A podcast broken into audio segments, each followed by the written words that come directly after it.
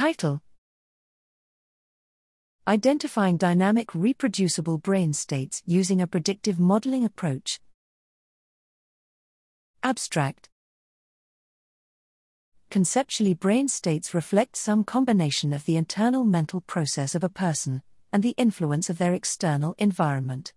Importantly, for neuroimaging, brain states may impact brain behavior modeling of a person's traits, which should be independent of moment to moment changes in behavior. A common way to measure both brain states and traits is to use functional connectivity based on functional MRI data.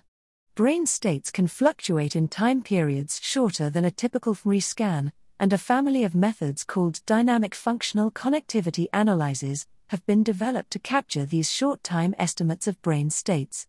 There has been a rise in the use of dynamic functional connectivity in order to find temporally specific spatial patterns of connectivity which reflect brain states that can yield further insight into traits and behaviors.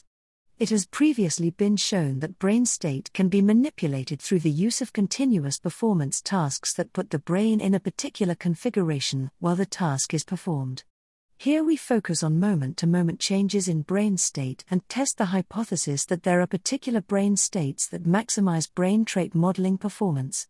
We use a regression based brain behavior modeling framework, connectome based predictive modeling, allied to a resample aggregating approach, to identify behavior and trait related short time brain states, as represented by dynamic functional connectivity maps.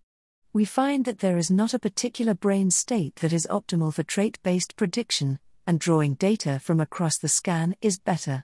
We also find that this is not the case for in magnet behavioral prediction where more isolated and temporally specific parts of the scan session are better for building predictive models of behavior.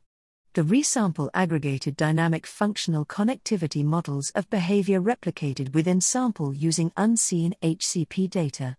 The modeling framework also showed success in the estimating variance behavior in the ABCD dataset when using data from that dataset. The method detailed here may prove useful for both the study of behaviorally related brain states and for short time predictive modeling.